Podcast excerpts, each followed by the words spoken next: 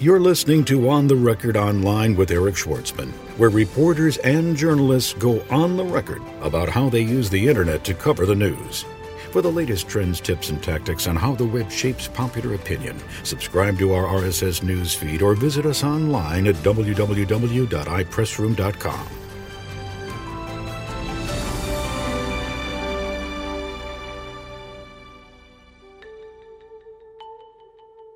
Doc Searls, senior editor of Linux Journal and co author of the New York Times bestseller, The Cluetrain Manifesto, goes on the record. What is the difference between uh, Google blog search and Google's regular search? That's a really good controlled experiment. I mean, you get, you know, look look at your brand in in Google's regular search, and you'll find uh, you'll find the front doors of the large buildings coming up first, and then you look at it in their blog search, and you find what customers are actually talking about and thanks for joining me for another episode of On the Record Online. If you're a regular listener of the show, uh, then you know that this is the podcast that brings you the story behind the story. Uh, we talk to um, journalists from the mainstream media as well as, from time to time, uh, influential bloggers, podcasters, and newsmakers, and we talk to them about how technology is changing and threatening to disrupt the business of media and advertising as we know it.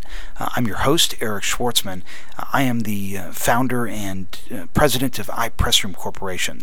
We are a marketing communications firm, and we help organizations integrate the web and new media into their marketing marketing and communications and PR initiatives.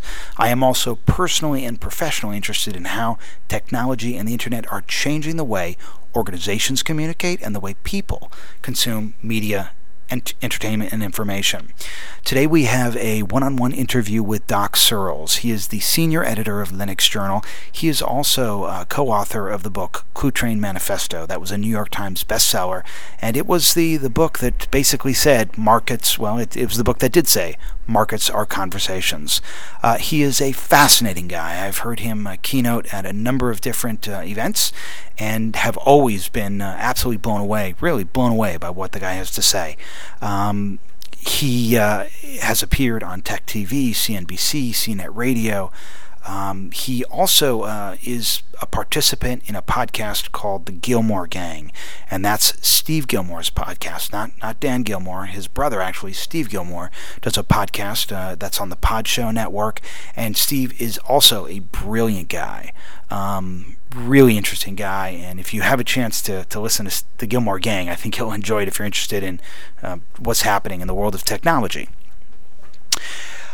Um, if you have suggestions for guests who you'd like to hear on the show in the future, we welcome your comments uh, and feedback. By you can post that to the blog at www.spinfluencer.com, or you can send me email to eric at ontherecordpodcast.com.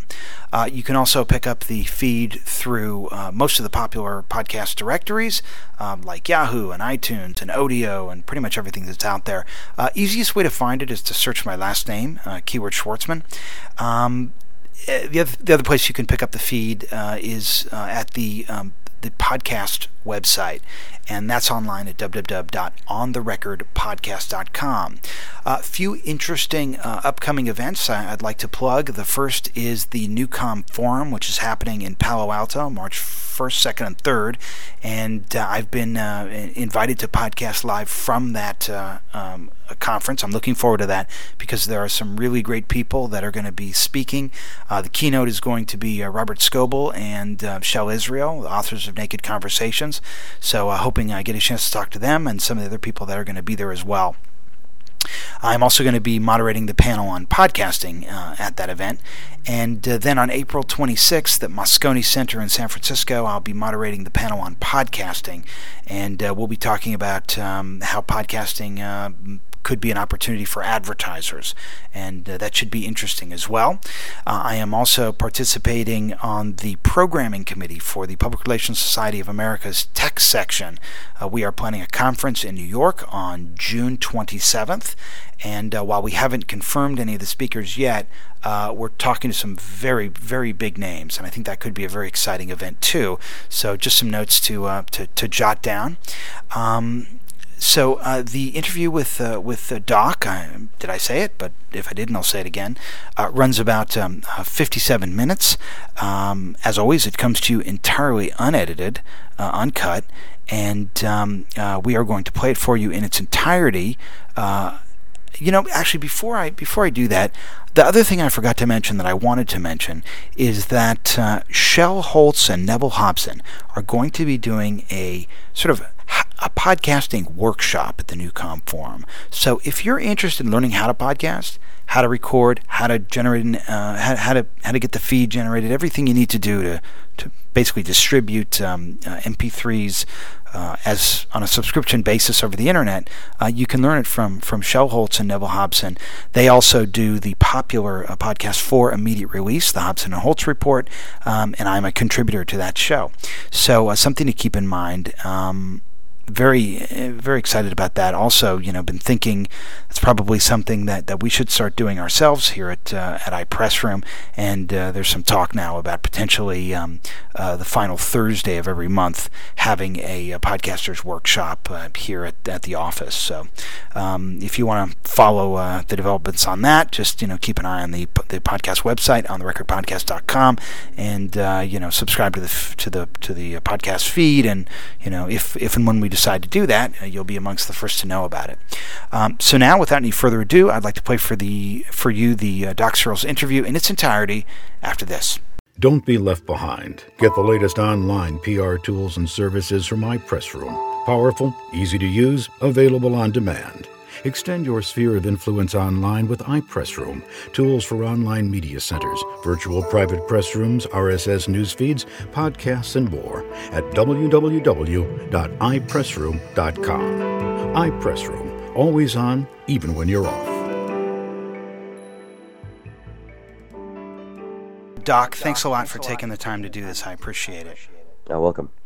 Now, I'd like to start first by just asking you a little bit about your background because I know you have a varied background in both communications, um, on, I think on the marketing and PR side and on the editorial side, correct? Yeah, actually, there's a kind of a career arc that went there. I, I started out, oh my God, I'm 57, oh my God, I was 58 years old. I lose track at this point. But I, when I got out of college in uh, 1969, um, among the many things I went to work doing was uh, was writing for local newspapers and uh, and magazines, and so uh, there was a you know I started out kind of as a journalist. I was trained as a journalist in the first place, and though I did many other things, I worked in retailing and and uh, drove an ice cream truck to help ends meet and stuff like that. Uh, my first my first career was really journalism, and uh, and I, I did that off and on. I worked in radio. Uh, my nickname Doc is a fossil remnant of an identity I had for about 45 minutes on a little FM station in North Carolina uh, that was affiliated with Duke University uh, back in the mid 70s. Uh, character called Dr. Dave. We couldn't sell advertising, so we made up ads for things that didn't exist, and I had his character. Um, and that nickname kind of stuck. So Doc is a fossil remnant of that.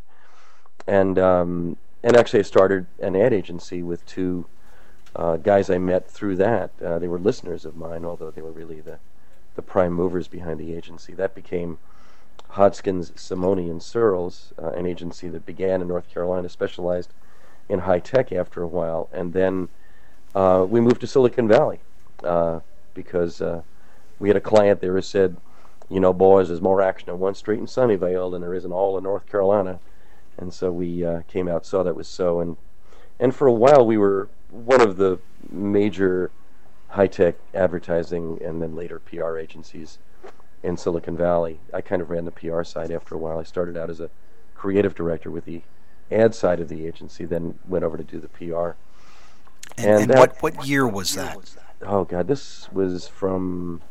We started the agency in '78 or so. We moved from North Carolina in 85, or we opened the office in California in 85 in Palo Alto, and then uh, and so most of our six, most successful years that I was there was in, from then until about 91, 92, somewhere in there. I uh, I spun off on my own. I found myself doing more and more uh, direct consulting of CEOs and uh, and people that were higher up the uh, the corporate ladder than the marketing and PR people, frankly. Though I was sympathetic to them, but often they didn't have much power, and I wanted to uh, relate to companies at a higher level than that. So um, I found myself working more and more at that level, and kind of turned the company into a marketing consultancy, which then spun off on its own. That was known as the Searls Group, which is still a um, an extant company, and I still consult uh,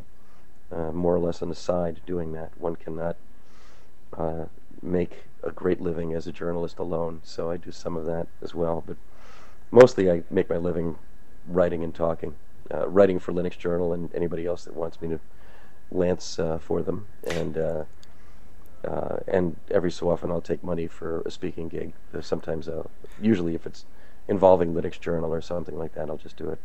But Doc, uh, your your background is not technical, but you seem to have such a good grasp of technology issues. I mean, is that just well, self-taught? There is a te- there is a technical side. I I was a ham radio operator when I was a kid. Um, I've always been into electronics. Uh, um, I love the engineering side of radio. A lot of the for a while there in the late '70s when I was uh, um, moving in and out of radio, and before we started the ad agency, um, I made some money as a uh, as a, uh, a broadcast engineering consultant, helping radio stations find transmitter sites and stuff like that. Uh, so I've always had a a technical head. I've always enjoyed technology at that level. My the the joke I tell about um, uh, about my technical proficiency with programmers is that the only code I know is Morse, um, and that's still that's still the case. I still know Morse code in the back of my head. That's how old I am.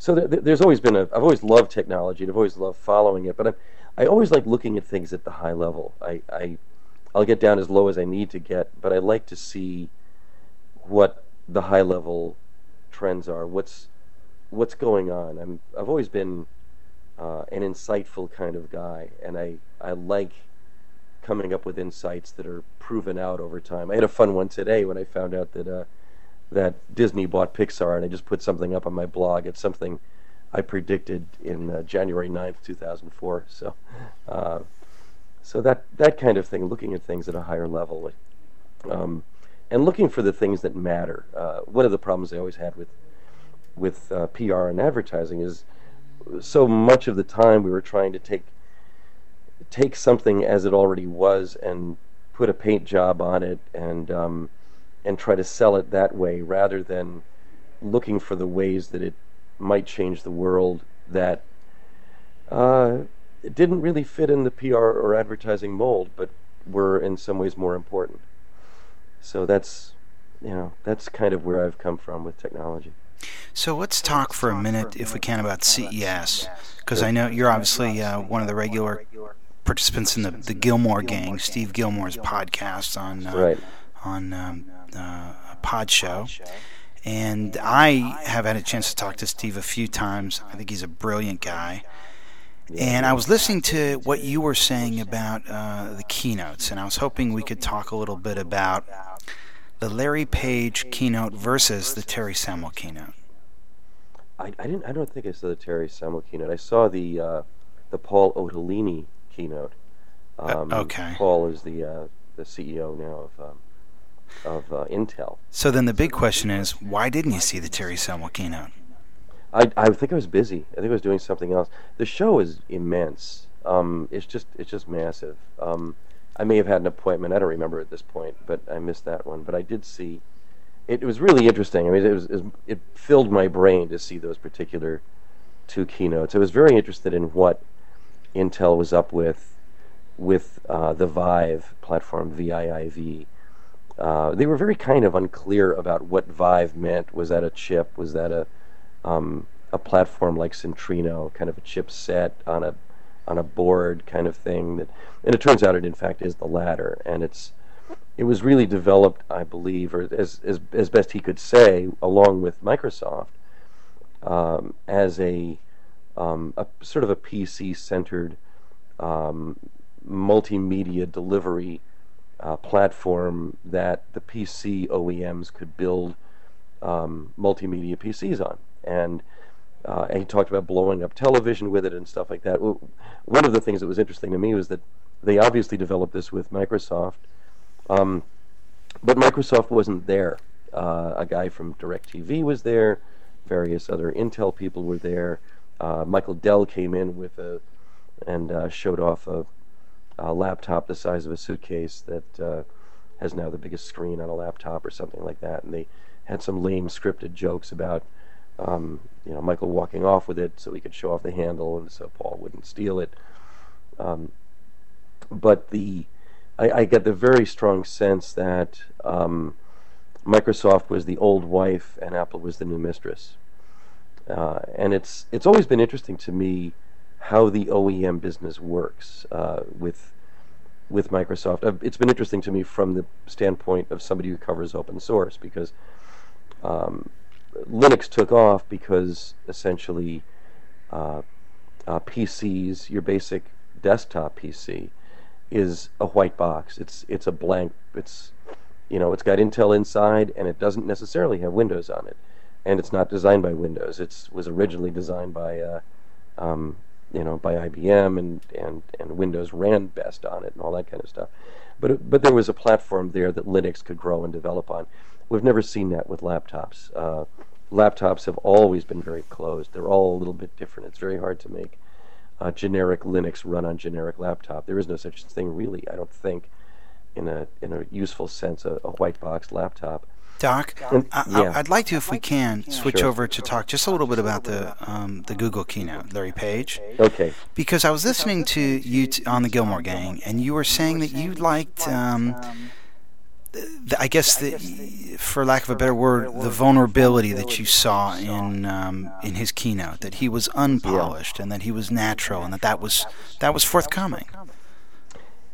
Yeah, I it's. I mean, I don't know Larry Page really well. We've talked at conferences and things like that. I was I was really surprised he was going to talk because he's not a born public speaker. He kind of mumbles a bit. Uh, he doesn't speak up loudly. He's a shy guy. Um, and uh, the, the, the, Google people told me, the PR people, that he had no media training whatsoever, uh, which actually, I mean, at least in the sense of presenting himself. Uh, he carried around a stack of papers. Uh, he asked whoever was running the slides to back him up from time to time and skipped over stuff. Uh, he was very he was very natural in himself on stage, and he wanted to get some really good, um, gentle but pointed digs into the uh, consumer electronics business, uh, busting them, for example, for for ignoring standards like all the USB standards. He said we could plug a lot of things together and make a lot of things work well if you just look at the USB standards and and make it work. I mean, why why have lots of too many different ways of not working together and and why make so many different kinds of power supplies rather than one kind of universal power supply that would work for everybody? But Doc, on, on, on presentation style, I mean, the fact that he was fairly unrehearsed and almost raw, uh, do, do you think that it makes him more sympathetic as an individual? Do you think it makes him the type of person that the mainstream media would, would treat better because he's less polished? Well, I, th- I would th- I, naturally I would think so. Um, I, I would not say, by the way, that it was completely unrehearsed and, and not prepared in some ways. I mean, he came out on a car, and, right? And there were some canned jokes. And there, there. yeah, there's some canned jokes in there, and and um, uh, but it was such a remarkable um, contrast between his, you know, looking up from a stack of papers he had in his hand, and Leslie Moonves from from CBS coming out and reading off a teleprompter in the back of the audience. Almost creepy, wasn't it? it? Is really creepy, and and I've heard him interviewed before, and he's he's a really uh, essentially you know likable guy. I think. I mean, I was kind of surprised that he did that. It was so scripted, and and the Otellini speech was also very scripted, and the p- other people that spoke were also very. Is it possible that it was just by comparison? You know, no, with these bookends I mean, from Larry Page, it, it seemed Larry, you know, Larry was not reading from anything. You know, um, I mean, he was he obviously had his kind of talking points together, and he had the things he was willing to talk about and willing to avoid. Um, but even afterwards, you know, when he took the Q and A with Robin Williams' help, which is a lot of fun, um, uh, and Robin was very gentle with him. He could have, you know, he did make fun of him a little bit. Doc, where were you watching? Were you in the theater? Yeah, I was in the theater. I was about halfway back. Because I, I was not in the theater. I was uh-huh. in the concierge tent in the parking lot across the street, mm-hmm. watching it on a feed. And uh-huh. when when Robin Williams came on, uh, the screen went blank, and they brought up a slide, and I'm going to read it to you. Here's what it said. Due to the proprietary nature of the content in this presentation, we must temporarily suspend the video and audio portion of this broadcast.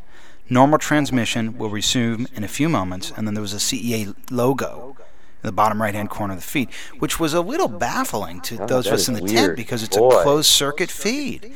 That is really weird. And the the same thing happened when they showed Google Video Store. We were all speculating, oh, they must be showing Google some video product where they're showing trailers that they don't have the rights to be able to show over the closed. Uh, I, I, would imagine. I'm trying to remember what. I mean, I think Robin was just. Um, you know, extemporizing on the stage as he always does, but I mean, it, it could be they squirted something up on the wall that was you know, uh, copyrighted in some way. I mean, I do know that they're um, at CES, um, uh, you know, exceptionally guarded about that kind of thing.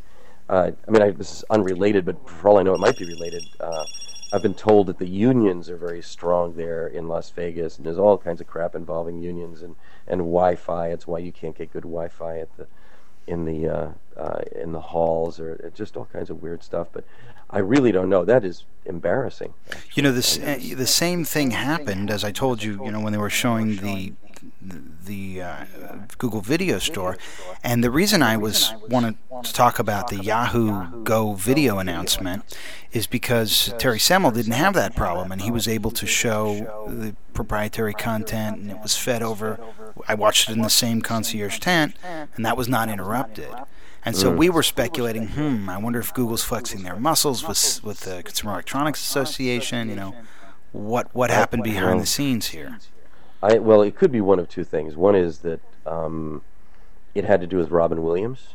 Um, another is it it it. it I I, I, sus- I do not believe Google would do that on their own. That doesn't make any sense at all. That's not their kind of language. It's not something I would imagine they'd try to do. I mean, uh, you know, Larry was, for the most part, making an appeal for openness, um, even though, you know, Google Video is closed and proprietary and run, runs only on Windows, you know, and you know they had this exclusive deal with, or maybe it's exclusive or not, I don't know, but you know, with CBS and, um, but I don't know. I without knowing more actual data, I, I you know, the, there's a, there's an expression doctors have for something they really can't diagnose called a fascinoma, and that strikes me as a fascinoma. I don't know. I don't even know what to do with that. It's really weird. Let's let's segue over to openness.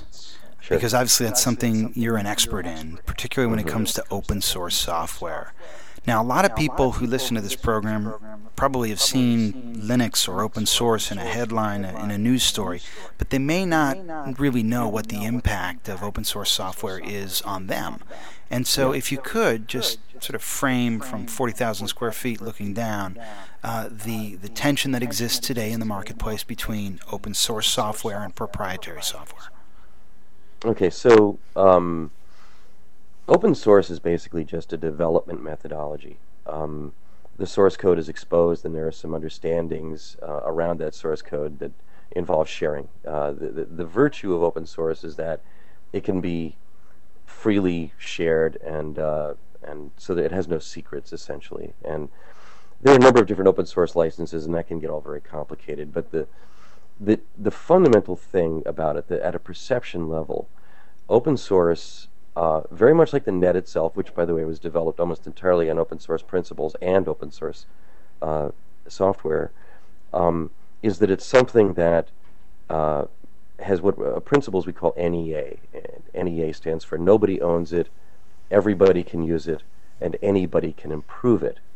Um, uh, this is in, the nobody owns it and everybody can use it would apply to sunlight and atmosphere and things and and the moon and stuff like that. But the uh, the anybody can improve it aspect of it means that it changes all the time and it constantly improves. And we have better and better and better underlying infrastructure for all kinds of uh, fundamental things. Like most, when you look at Google, you're looking at, at Linux. Uh, when you look at Yahoo, you're looking at BSD, uh, which is another.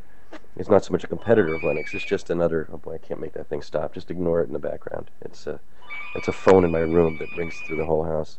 Anyway, there's a, uh, uh, a you know, there's a these principles. Nobody owns it. Everybody can use it. Anybody can improve it. Result in constantly improving software that everybody can build on. So, um, probably the vast majority of servers in the world at this point are running on Linux that that that are exposed on the web. And Linux uh, is. Linux is uh, an operating system. It's like Windows and like the Mac uh, OS. In fact, the Mac OS runs on BSD. Underneath, underneath the proprietary Apple stuff is a non-proprietary foundation level uh, that's uh, called BSD. BSD is a form of Unix. So is Linux. is essentially a and, and nobody owns it. It's, it's, it's but nobody owns it. I mean, uh, you know, it, I mean, Linus Torvalds has the you know a trademark. Um, he's the original author of it, but um, uh, there's no he doesn't make money from it. Um, nobody makes money from it itself. It's um, it's kind of like uh, if people could create their own geology and their own lumber to, to build with. It's all building materials, and we constantly improve these fundamental building materials. And the old software model, which is you you build what we call a silo. You build something to trap people into it. We're all familiar with these. I mean, things like like uh, Apple's iTunes and the iPod are in a silo. You can't use the iPod with anything but iTunes. When you buy a tune from the Apple Store, it only runs in iTunes, right? It only runs um, you can't. I mean, you can you can copy it off in the sense that you can play it out, and and but you can't really, you know, copy the file itself to another computer and have it play because there's a stuff called DRM, digital rights management, that that prevent that. It's part of Apple's deal with the record industry to to restrict uh, unauthorized use. Um, but with with Windows, I mean, you know, Windows applications only run on Windows. Mac applications only run on Mac. Um, the idea behind Linux is that you can make applications that run um, on many different Linux platforms, and you know it's essentially open.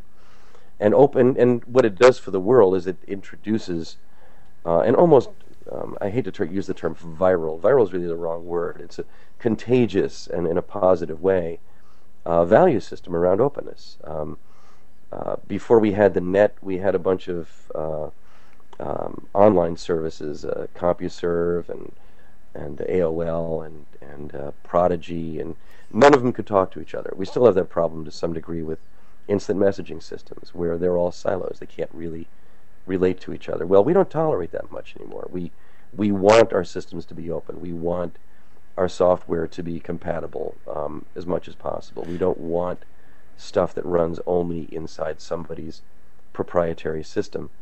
And we're at a point in history where the general public is starting to get hip to this, and and they're going to get more hip to it as we watch what happens in in media, where it's moving in the other direction. Uh, uh, old-fashioned TV, channels two through thirteen, was open. You could put something up on there, and that that content was just uh, broadcast out there. You could record it on your VCR. You could put it somewhere else, and uh, you know, is no different than what you recorded with your camcorder, and it was all open stuff. Well, the new stuff coming down isn't going to be like that.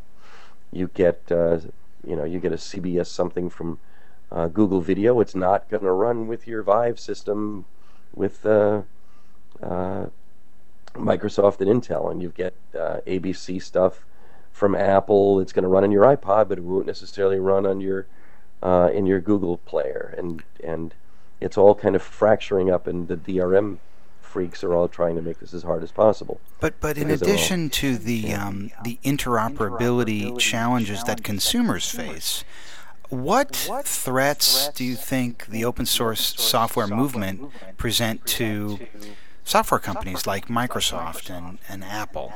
My, my belief is they present no threat whatsoever. Um, it, it's not threatening any more than gravity threatens anything.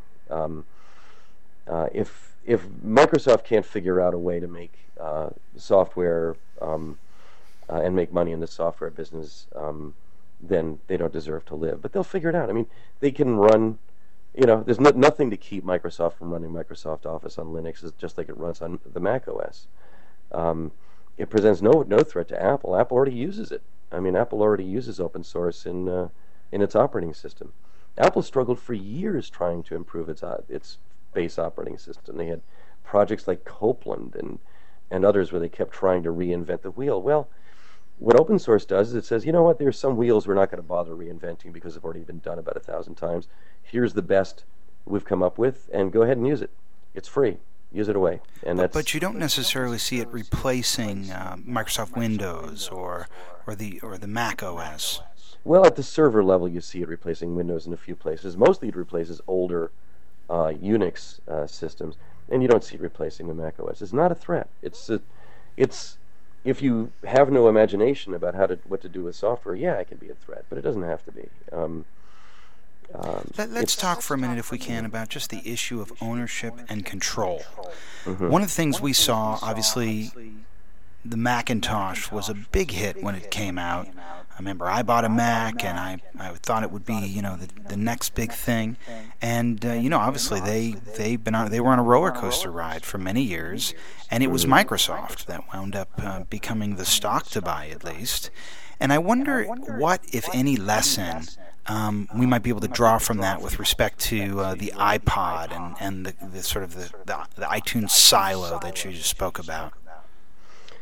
Well, it's, you know, they're, they're, it's sort of like we're dealing with apples and oranges and grapes here. Uh, with the, the, the, Mac OS was a brilliant invention in its time, and it still is. Apple's continued to uh, innovate all kinds of clever ways. Um, uh, where Apple ran into trouble really was they had an expensive product that wasn't um, that only came from one manufacturer. Um, Microsoft, to its credit, created a relatively open system. Uh, DOS was vastly inferior to the Mac OS, and Windows 95 was also marginally inferior to the Mac OS. But in one critical way, it was far superior, which is that it would run on many different machines from many different manufacturers. It still only ran on one operating system. It only was one operating system. But that wasn't an issue for a very long time. For most people, it was not a big issue. Um, uh, today, it's becoming a bit more of an issue. Um, uh, and as for, for Apple and the, the closedness of iTunes and uh, and uh, and the iPod, well, it's a, it's a trade-off involved. I mean, nobody else makes a competing product with iPod. It just nobody knows how to do it better than Apple does. It's a remarkable thing, and I think actually that's true with computers right now. Um, Apple's ability to uh, the, the ability they provide to plug anything into a Macintosh system, any any random scanner or um, camcorder or uh, uh, flashcard reader or you name it, um, is really remarkable. They did a terrific job with that. They they developed a lot of those device drivers all on their own because the manufacturers weren't cooperating with them, and they deserve kudos for that. Right now, a, a Macintosh is a very compatible device uh, to use, and it's very very easy to deal with and and I think that's you know that's an advantage. There's a lot of closed aspects to it, and I'm as frustrated by those in some ways as the next guy. But the you know credit where due, they've you know they've done a good job with that.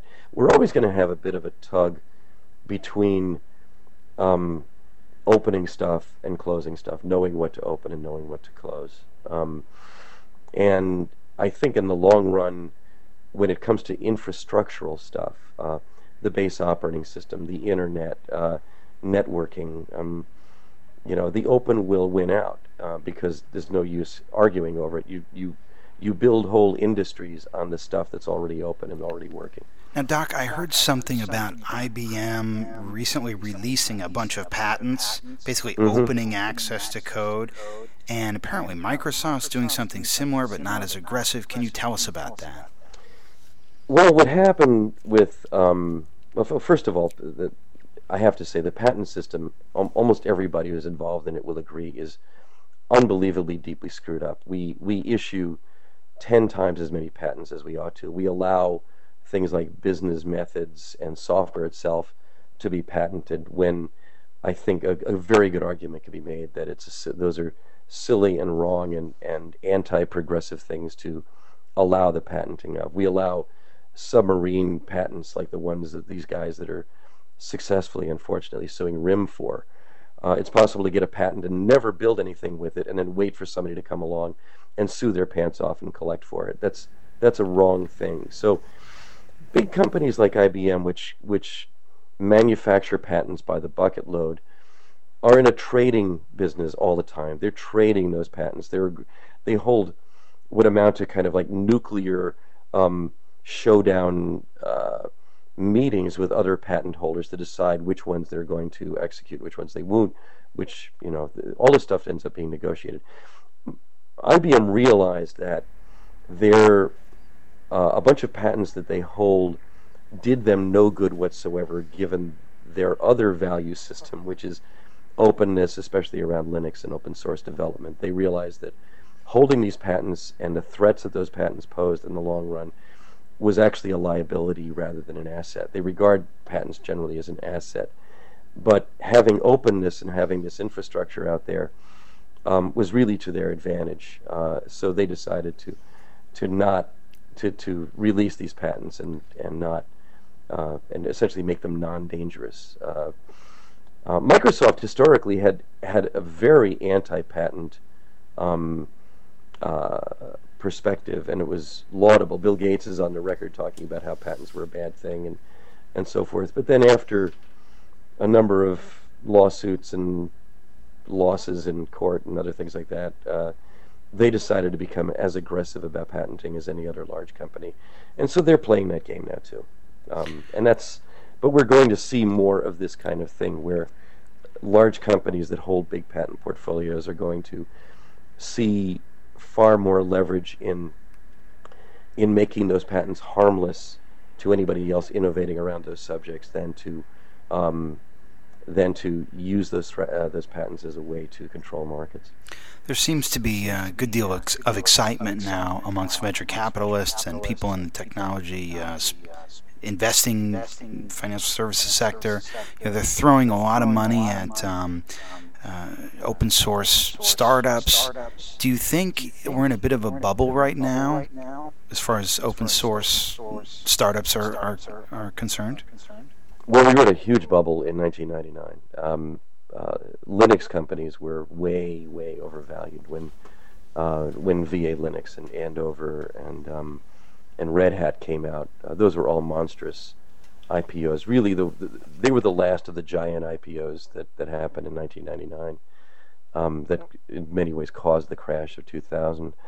Um, so we've been through a bubble once before uh, with open source. Um, right now, there is a kind of surfs up um, vibe around Silicon Valley. There's a lot of venture money chasing uh, uh, chasing startups at the moment.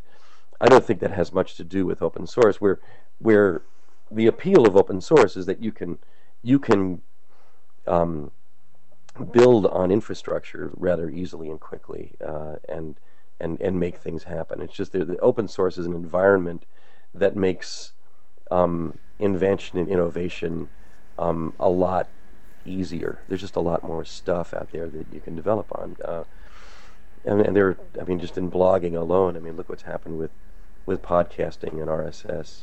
Um, uh, the people around the Berkman Center at, at Harvard, uh, some of them have created a, a venture fund just for funding uh, companies that are doing s- interesting stuff with RSS. Um, that's, I mean, RSS was pretty much invented and just and, and promulgated by Dave Winer. Um, uh, he's pointed out recently, not coming out of the tech industry, but coming out of the publishing industry, for monstrously practical purposes. And RSS is changing the world, and that's not something that came from big companies. There's lots of cool stuff that's open and changing the world coming from small companies. And I mean, that's always been the, the belief around venture capital funding small companies. But the idea now isn't that you come out with a piece of software and lock the world into it and then you charge rent for that in perpetuity. Rather, it's that you either introduce or make the most of uh, an existing um, open source based infrastructure that enlarges the world, allowing new industries to flourish where your company gets the first mover advantage. So, and we see a lot of that going on right now. I know a number of companies. I'm in, uh, involved with one called SpikeSource. I, I, uh, consult them and I'm on their advisory board, and you know they do. Uh, uh, uh, you know, what they pay attention to is all of the many different ways that open source software uh, can't get along and needs to find out how they can get along. But endless new versions of open source uh, components are coming out all the time. How do you how do you get them all to work together? There's a there's a big what what works with what question. So so they you know they're taking advantage of the abundance of open source software out there to build a new business on on testing and uh, and providing certification and stuff like that. Let's talk for a minute about uh, your role as senior editor of Linux Journal. Mm-hmm. Um, do you use RSS to keep up to date on news? How do you oh, yeah. use technology to cover your beat? Okay, well, uh, first of all, Linux Journal. My my title is senior editor. My joke about that is that I'm the oldest editor on staff. But the uh, but basically, I'm the business editor. I, I'm I'm the guy who looks at what Linux and open source and free software. Uh, there's a subtle distinction between those two, maybe not worth going into. Um, uh, work with business. What what what happens there?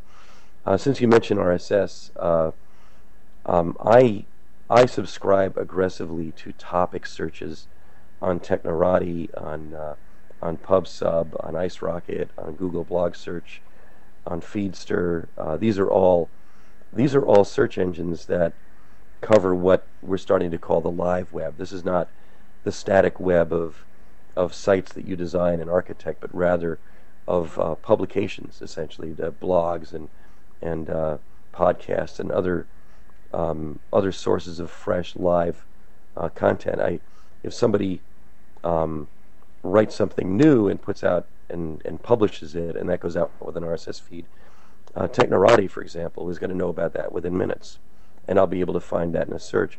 And I subscribe to searches for topics. So, for example, today I could subscribe to a search for Pixar and Disney and jobs and and see what comes up.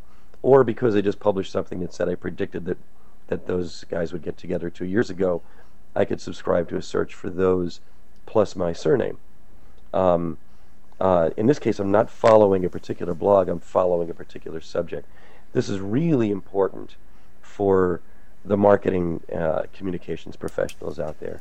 They're busy often trying to drive a subject or follow a particular subject.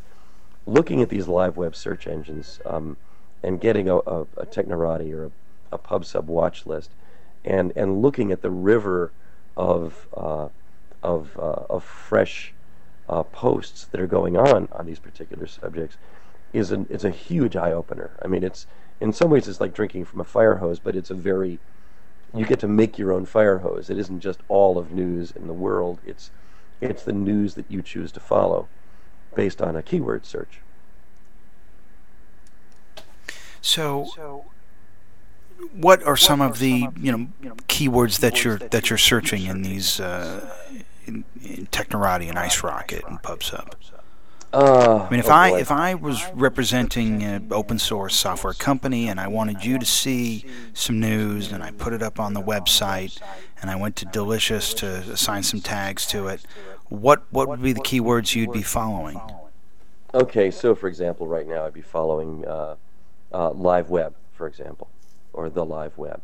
Um, that's a tough one in some ways because some you know it, it isn't always in context, but I'll look for live web and Schwartzman, or um, uh, if um, uh, if we take a subject like saving the saving the net. Okay, so back in November, I wrote a really huge piece for Linux Journal, about twelve thousand words long, that um, expressed my concerns uh, uh about what the carriers, the the cable and phone companies wanted to do to essentially privatize uh, the public web. Right now, we have an assumption about the web that that nobody's, no one site, no one source, no one participant is favored in some way. Um, that is essentially a peer-to-peer system. They want to change that, and um, or some of them want to change that at least, and they're they're making threatening sounds about that. There's a telecom act uh, that we're going to get sometime late this year, maybe.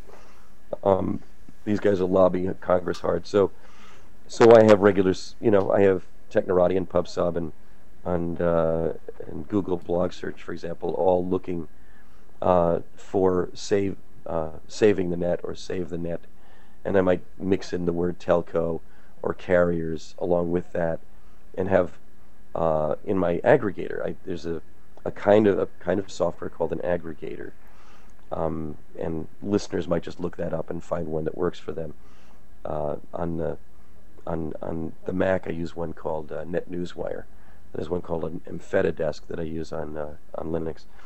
Uh, but on NetNewsWire, I'll look at those searches. I'll see, I'll just refresh, and I'll see all of these new posts that may have been made in the last uh, few minutes or few hours. So, so it's almost like, I guess, uh, replacing the newswires. Oh, totally. It totally replaces the newswires for me. I mean, are you I'm, also pulling PR Newswire and Business Wire into I never it? Look at those. I never look at those. Um, and I should say, I, if, if somebody sends me a press release, I never look at those either. Um, it's too manufactured. It's too too canned. I want to see the real deal. I want to see what people are really talking about. Um, and, so and let's often, say you yeah. you um you're looking in the Net News desk. You said NetNewsWire. Net News Wire. Yeah. Okay, you're looking at Net News Wire, and you you you happen onto a post in a blog that's interesting to you. Um, are you going to want to click through that blog to a corporate website? And if so, what role will that website play in shaping your perception of that news? I mean, is, well, is the corporate really website important? You know, for, first of all, most of what I'm going to be seeing is coming from a journal um, rather than a site, and I think we're going to start making distinctions about, uh, between those. Um, um, sites tend to be static, and uh, blogs especially uh, are journals. They're they are actual journals. They're live journals that are they have dates on them. They're chronological. They're updated frequently. Uh, the more active ones are. Um, you're you're you're looking there at something that really is a a virtual and very real newswire, uh, and and the content is actually displayed in the uh, in the aggregator. Now it depends on the source, and some some sources only give you headlines and a, and a little bit of text. Other sources give you full text. Um, if, if the full text is there, um, I can I may not even go to the blog, but the links work. See, so I may follow a link somewhere there. So it's quite possible that I'll skip um, the source of that blog post itself and go to the uh, and go to wherever they happen to point. If that goes back to a corporate site, that's great. I mean, it it all depends. I think that the burden here on everybody and everything is to be useful and to be um, open and to be participatory. Um, it, be involved in your marketplace. Don't just put up some, you know, some PRBS that that's that's a message of some sort. There's no, there's never been a market for messages. Nobody's ever wanted to, you know, sat down at the computer or sat down at the TV and said, geez, I wonder what messages people are sending me today. Uh, they never do. They they want to know what's going on. And if a company wants um, uh, is involved in a marketplace and uh, and they want to do something with that marketplace, uh, they they need to be involved in it. They need to have as many people as possible inside and outside the company writing about that in their journals and blogging about it. And sooner or later, the you know the flow and the interest comes back to the company, and the company serves its correct purpose as as an authoritative original source of uh, information and wisdom about that particular um, market category. Uh, so it's it's really all a matter of participation at this point. Participation used to be much more, um, you know, remote, top down. You never really knew what was going on. You know, you'd you'd put out some press releases, you put something on the wire, and wait to see what happened, and you know, get your clip reports and crap like that now you couldn't even begin to keep up with all the with all of the clippings, as it were. Um, I mean, you can tell who's worth more than whom all, often by looking at, you know, Techno, excuse me, Technorati, for example, will rank people or rank bloggers as being, you know, in the number 5,000 or 80,000 or something else like that. But that may not even matter because if your topic is a narrow one, you may want nothing but, you know, uh, blogs that are maybe in the you know, 50 to 80,000 rank range, but they're all around your subject. I mean, a really good example is one that uh, I learned about uh, last spring when uh, when Victoria's Secret came out with a new bra called the IPEX, I-P-E-X, and um, a friend of mine who used to be in in uh, in the fashion business was talking with somebody from Victoria's Secret who said we came out with this bra and we really don't know what people are thinking yet, and so we're going to have to uh, do focus groups and stuff like that. And he said, why don't you just take a look at what the bloggers are saying? And the person from Victoria's Secret said, what's that? And he showed them uh, Technorati. Well, let's take a look and see what is being said on here. Let's just look up IPEX bra. And here were hundreds and hundreds of women talking to each other about their experience with Victoria's Secret and the IPEX bra, mostly positive, but the kind of stuff you would never get in a focus group, stuff that was honest and uh, and helpful, and a real mind blower for the person who was uh, seeing this for the first time. This is a whole new way to look at your marketplace. Listen to the conversation that's actually going on out there. But but just as software companies may be somewhat resistant to uh, opening up their source code and making it available to everybody, people in marketing and PR are used to controlling their brand. And in a lot of cases, these are companies that make a product. You're talking about Victoria's Secret, they make a bra. They're not necessarily communicators. You know, they, they make a product, maybe a good one, maybe a bad one, but they may not be as skilled in communicating about that product publicly. And there seems to be, at least from my perspective, a lot of fear in the marketplace about really embracing these new media channels for communications. In many cases, I'll come up against a brand manager who loves it and says, hey, let's do this, this is great. But then they struggle internally to sell that initiative um, to their people in their organization. So, I mean, what what would you say? And I, I know, obviously, you know, this is not not your your area, but certainly you are an evangelist for new media, and you speak at many conferences on the subject. I mean, what what do you say to the brand manager from a company that's not necessarily a media company, not necessarily up to stuff on how to communicate through new media, and, and is, is, is legitimately afraid about being able to deal with uh, negative feedback uh, online.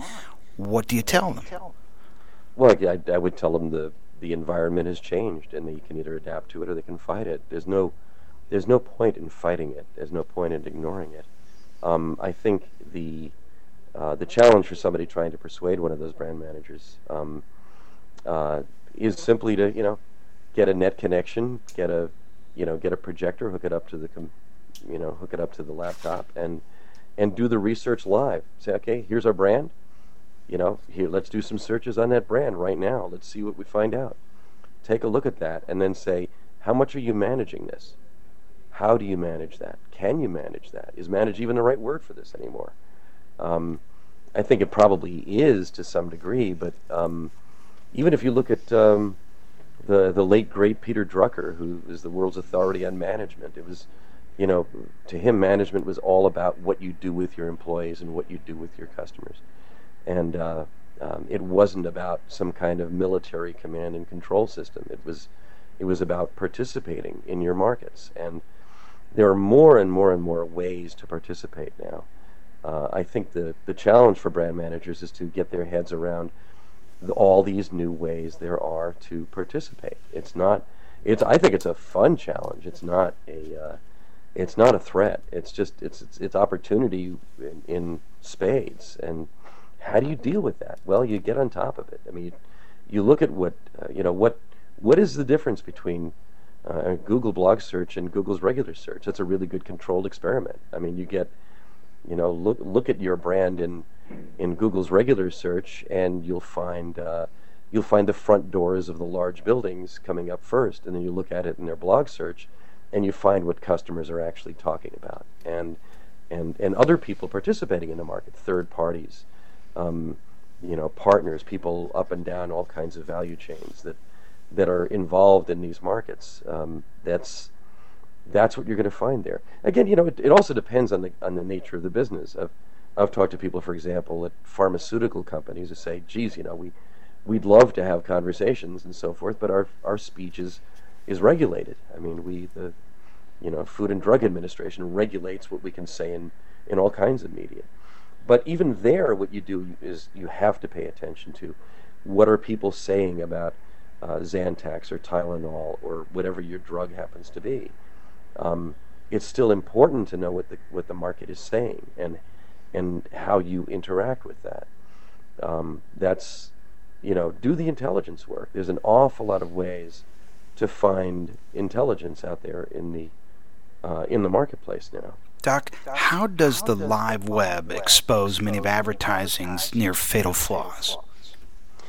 Well, the, the largest uh, near fatal flaw of at, of old-fashioned advertising, the kind that we see on the, the Toyota-thon on TV and and uh, and the large display ads in the newspapers, the the ones that are often just pure branding, uh, is inefficiency. Uh, most of the money is wasted. You don't know where it's going. Uh, you know it's going out on the air. Uh, you get a report back saying, "Well, the ratings said we had so many exposures." Um, those exposures are, are bull, and they always have been. We we ignore ads uh, uh, wholesale. They may they may be able to find that they have some effects downstream, but for the most part, old-fashioned advertising is not accountable, is largely wasteful, and um, and is going to be more and more problematic over time. What um, uh, what Google really did a wonderful job of doing with introducing with AdWords and AdSense is very granular, accountable advertising. You pay just for the click. Uh, you pay what the click is worth. They have this kind of auction system where where the more valuable words get bid up, and uh, uh, you know it has after three or four years or whatever it's been, it, it has its flaws, it has its shortcomings. There, um, you know, we have blog spam now, which are known as splogs, fake blogs that are meant to siphon off uh, AdSense money for clicks. You have click fraud. I mean, one company um, may uh, bankrupt another company to some degree by by you know paying a bunch of their employees to click all over something just to make sure the other their competitor you know uh, gets too many clicks and nothing happens from them. Uh, but for the most part, that's that that's a you know almost a red herring. The the uh, Google has done a terrific job of changing the way that we look at advertising, and uh, and they are you know they're going to probably continue to succeed at that. They need some competitors. I think they've got a bit of a monoculture right now, but for the most part, they've they've changed that game. But inefficiency is really the main problem with advertising. The long-term problem with it is that it's all on the supply side. It's something the supply side does to generate and not necessarily satisfy demand. The holy grail is going to be helping demand find supply. Um, I want a rental car. Help me find a rental car. I want I want to rent a place in Maui uh, three weeks from Tuesday. Um, I want it to be on the beach. I don't want it to be more than three hundred dollars, and I don't want to have to go out in the web to you know uh, f- float like a bee from flower to flower to flower looking for that hotel, and uh, and I don't want to have to depend on the inefficiencies in in credit where due orbitz and uh, and ITN and uh, Travelocity. They're still they have their flaws too. I want demand, my demand, to find the supply that's out there. We had we don't have the system for that yet. I think that that's the one that's going to change everything when somebody figures out how to do it. Um, I'd like to just ask a few questions in closing about the privatization of the net. You wrote a very uh, um, interesting uh, post about essentially the battle being fought inside the Beltway by the carriers and the telecoms to right. impose tariffs uh, on data packets traveling over the internet. Right. And right. at Syndicate, there was a, a woman who stood up and asked you a question on the keynote. And she was seemed like she was very connected politically. She was a blogger or something. I don't remember her name. Hmm. Do you remember she she stood up? No, I do remember somebody. You knew her name, and, and she was she does some sort of uh, opinion. Uh, oh, wait, was it Chris Nolan? Chris Nolan from uh, Spot On. Yes, I think it was. Yeah, and she challenged that. She said, "Hey, that's not realistic. It's not going to go that way." And it was interesting because I, I read it and I was yeah. floored, and I thought, "Oh, this is the future. We're going into the dark ages." I mean, well, Chris's point is that um, just as a background there, um, uh, the the piece that I wrote was called "Saving the Net," and if you look up those three words in Google, you'll find it.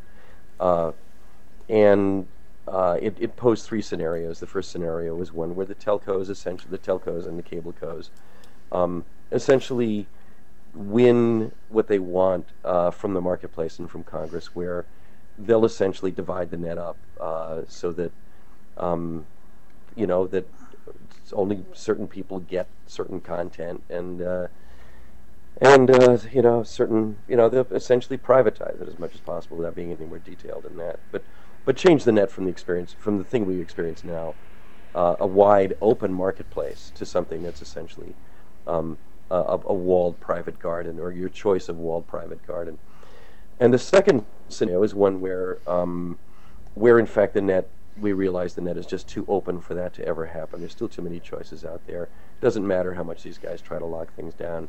Uh, there are going to be companies like Google that'll buy up lots and lots of fiber and um, and put Wi-Fi in cities, and we get our workaround. We get the Muni Wi-Fi workaround, and uh, and and we'll we'll we'll essentially route around that problem. And the third scenario is one where we recognize that um, we really don't have a good definition of what the net is yet. We don't even know what the heck we're trying to protect. If you ask somebody what the net is, uh, you get a lot of different answers. And I was suggesting we need to recognize the net fundamentally as a new place uh, that is a wide open and free marketplace, and that needs to be preserved as a marketplace. And and that language has a great deal to do with that. And I wrote about how that works. Now, what Chris was saying was that and she's a political realist. She's very tied into Washington. She knows how this sausage is made. And she was saying, look, the telco, the, the, the telecom, the new telecom act is being made. It's a power politics thing happening in Washington. All you techies are not on top of this thing. You do not have the marketing, I mean, the, uh, the lobbying clout that these other guys have. You've been sitting on your hands forever. Uh, you think that uh, that you know the, the the pure and open nature of the net is going to save your butts, and it's not. And you need to get real and you need to start playing political hardball. You need to find out what's really going on. And and the truth is, there's some truth to every one of those things. Uh, so, um, you know, just but I think that we there, there really is a groundswell right now to really start fighting for this thing. To really, and and I think it's an interesting thing that every time, uh, and Ed Whitacre from SBC, or whoever, whoever this guy was from. Uh, Bell South uh, recently stood up. This is the New York Times piece that ran, I think, a week, two weekends ago, um, and says, "Well, we're just going to start, you know, offering tiered service, and uh, Yahoo and Google get in first, and the rest of you guys don't, but they have to pay for that." I mean, Google almost immediately, or maybe a few days later, came out and said, "Screw that! We have no inter- interest in doing that whatsoever. You know, um, to hell with you and the horse you rode in on. You know, sue us. You know, basically, and to their enormous credit. And I think that's, you know, and and somebody else did a survey that showed that nobody wanted what the what that particular telco proposed. I mean, that's not something customers want. Um, customers want symmetrical broadband to their house. That's what they want. Symmetrical meaning you can upload as fast as you can download, which five, seven years ago didn't matter because you're mostly downloading. But now you want offsite storage, you want to do backup offsite, you want to uh, put photos up on Flickr, you want to upload and cross load and otherwise unload uh, large video files. Having asymmetrical service based on the old cable TV model is not something customers really want much anymore. Um, and we're going to see a fight for that. And uh, I think it's very likely in the next year that there will be a groundswell of popular support uh, for the open and symmetrical internet that we uh, know and love and haven't really understood very well so far. Uh, but it's going to take a lot of effort there, and I know a number of, of organizations that are forming around that topic. Right, I've already had I had two meals today. I had breakfast and lunch, talking with people here in Santa Barbara about mobilizing around that particular subject. So I'm very optimistic about something happening there. Doc, thanks for joining us. Oh, thank you. Appreciate it. You've been listening to On the Record Online with Eric Schwartzman, where reporters and journalists go on the record about how they use the web to cover the news. For the latest trends, tips, and tactics on how the web impacts corporate reputations, subscribe to our RSS newsfeed or visit us online at www.ipressroom.com.